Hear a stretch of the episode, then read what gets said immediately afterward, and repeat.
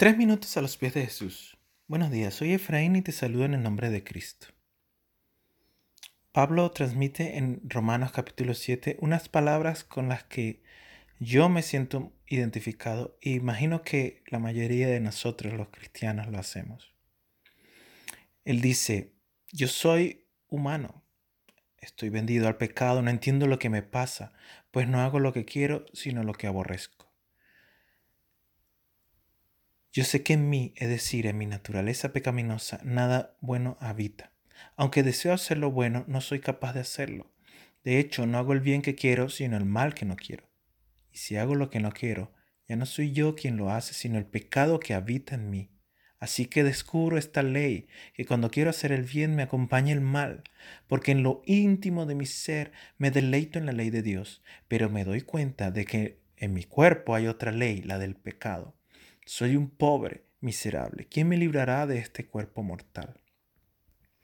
¿Alguna vez te has sentido así como el apóstol Pablo?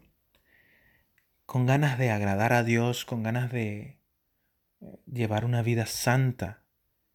Y sin embargo te das cuenta que una y otra vez caemos en las redes del pecado aunque no me gusta mucho esa expresión caer, porque es como si estuvieras caminando y, te sorprende el pecado. Muchas veces no es así, muchas veces vamos a, de forma intencional a hacer cosas que no le agradan a Dios. Pero en el fondo amamos a Dios, queremos agradarle, no queremos vivir así, no queremos eh, fallarle a nuestro Dios. Pablo, el gran apóstol Pablo, expresa lo mismo. Él dice, yo, quiero agradar a Dios, pero muchas veces fallo, muchas veces me equivoco. Esa es la batalla de todos los cristianos. Esa lucha interna por agradar a Dios y enfrentarnos a nuestra naturaleza pecaminosa. Pero lo lindo de este pasaje es lo que dice después. Gracias a Dios por medio de Jesucristo nuestro Señor. Así es.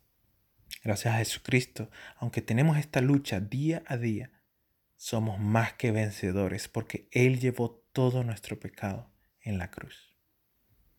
Así es, gracias a Dios por nuestro Señor Jesucristo, que nos libra del mal. ¿Y tú qué piensas de esto?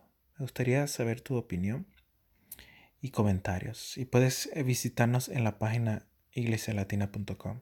Deseamos que tengas un día muy bendecido.